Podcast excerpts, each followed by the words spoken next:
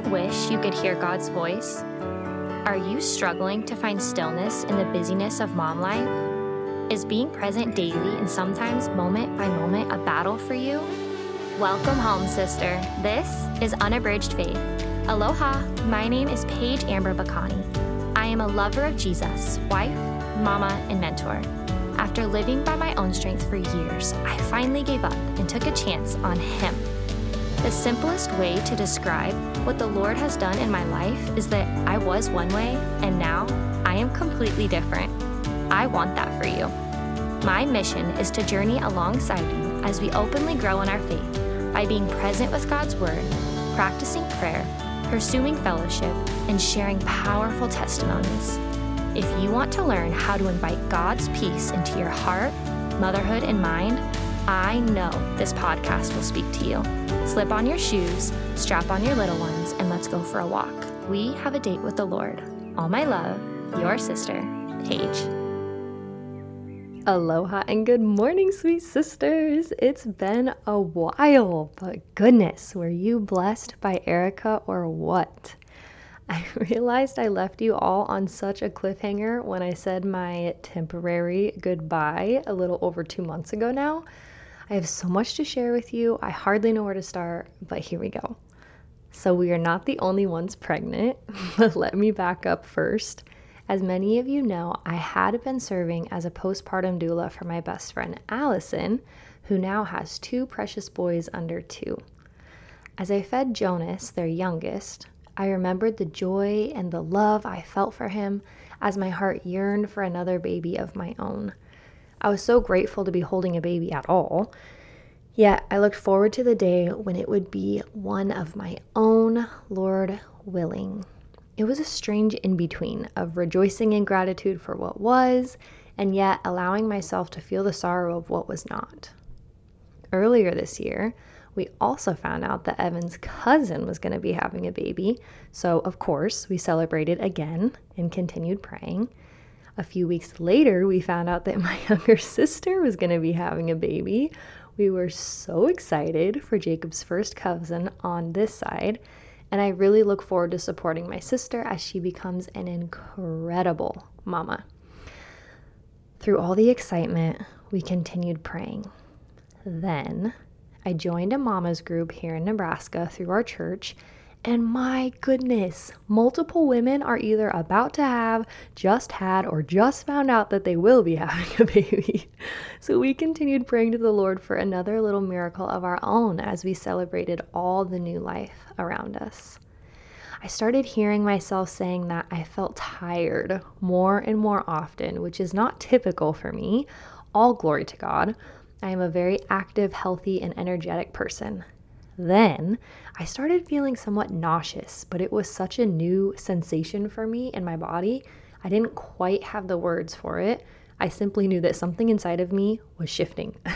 And as I'm sure many of you are familiar with, my mind started playing games on me. After our first miscarriage and so many months of continued cycles, I had a hard time getting myself to actually go by and take a pregnancy test. So I waited and waited and waited. During this time, I also got more and more and more sick. Finally, my sweet friend Allison sent me home with a pregnancy test. I still wasn't ready to take it, so I waited until morning. Evan and I woke up early before Jacob, took the test, and to our surprise, it said pregnant. I remember reading the test, looking at Evan, looking back at the test, and thinking, it says pregnant. Is this supposed to say pregnant? I was in such pure joy and shock at the same time that I could hardly believe the words I was clearly reading right in front of me. Praise God. I will spare you the long version for now. But the following weeks were absolute misery.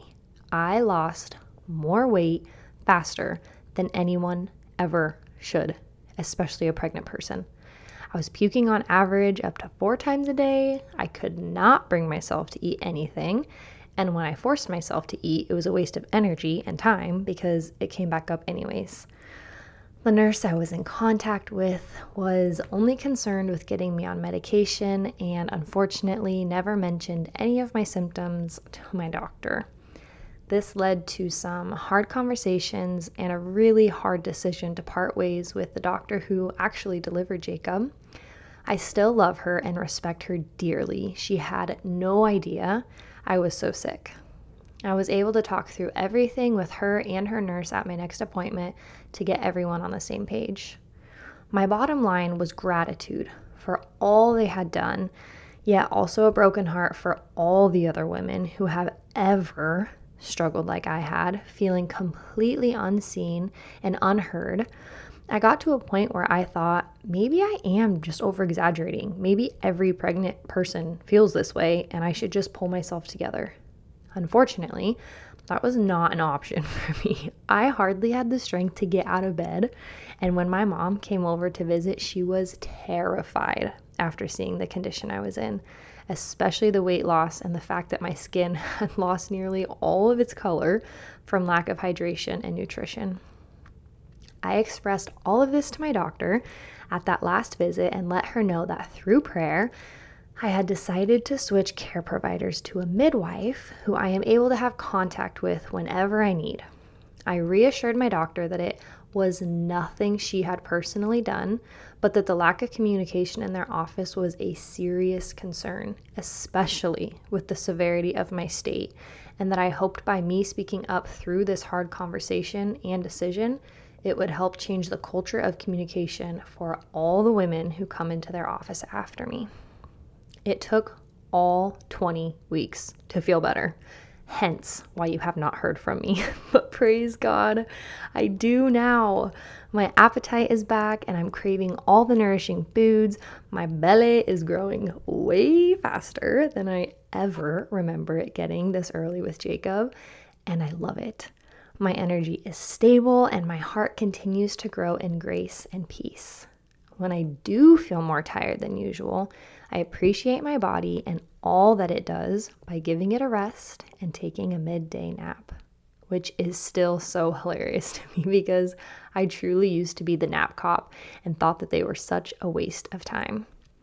In all honesty, I had my hesitations about switching care providers, even though I felt the Lord leading me to do so.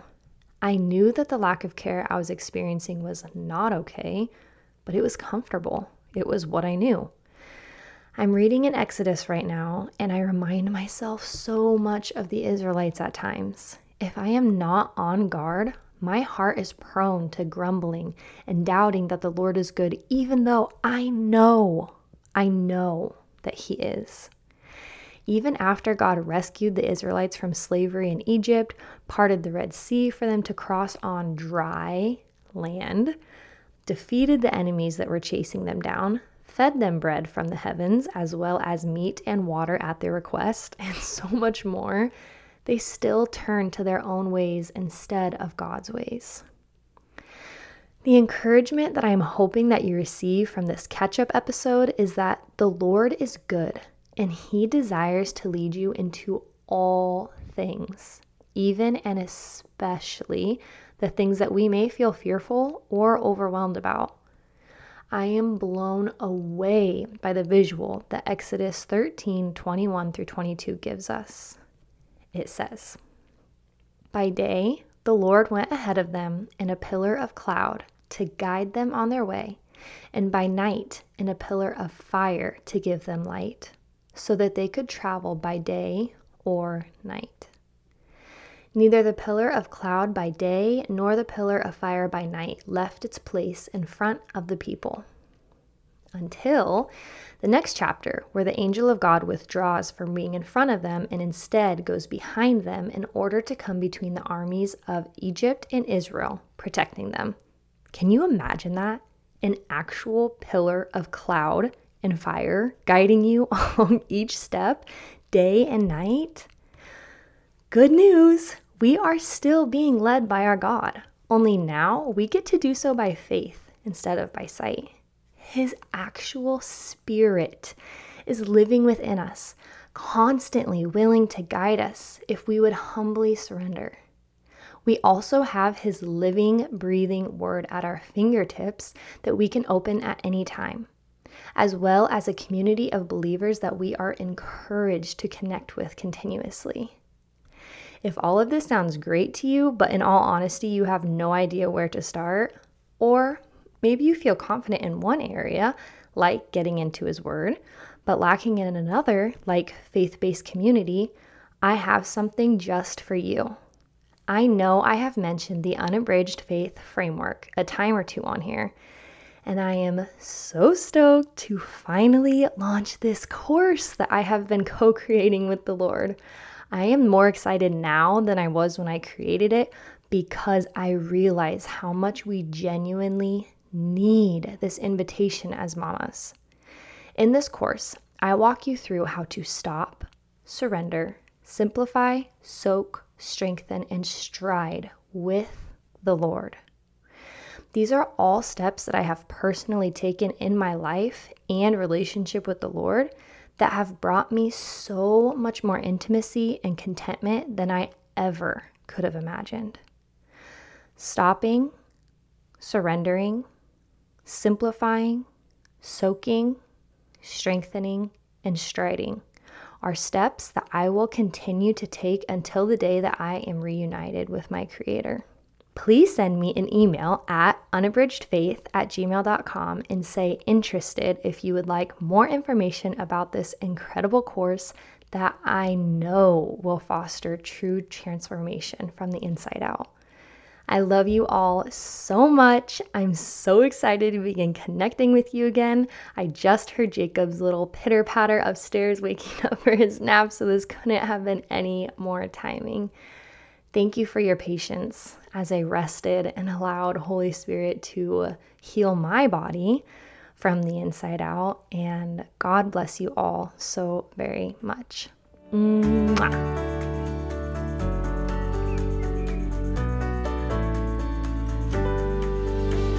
Aloha, sweet sister.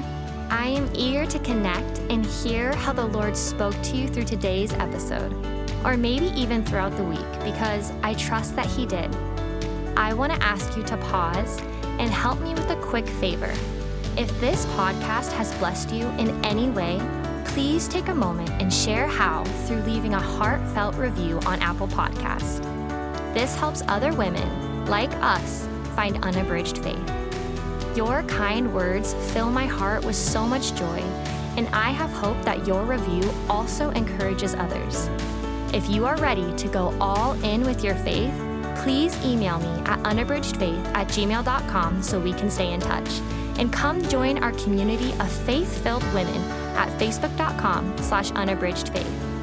I trust that the Lord will continue to use this podcast to draw us nearer to His heart. And I pray for a week full of intention and connection as we grow in Unabridged Faith. In Jesus' name, amen.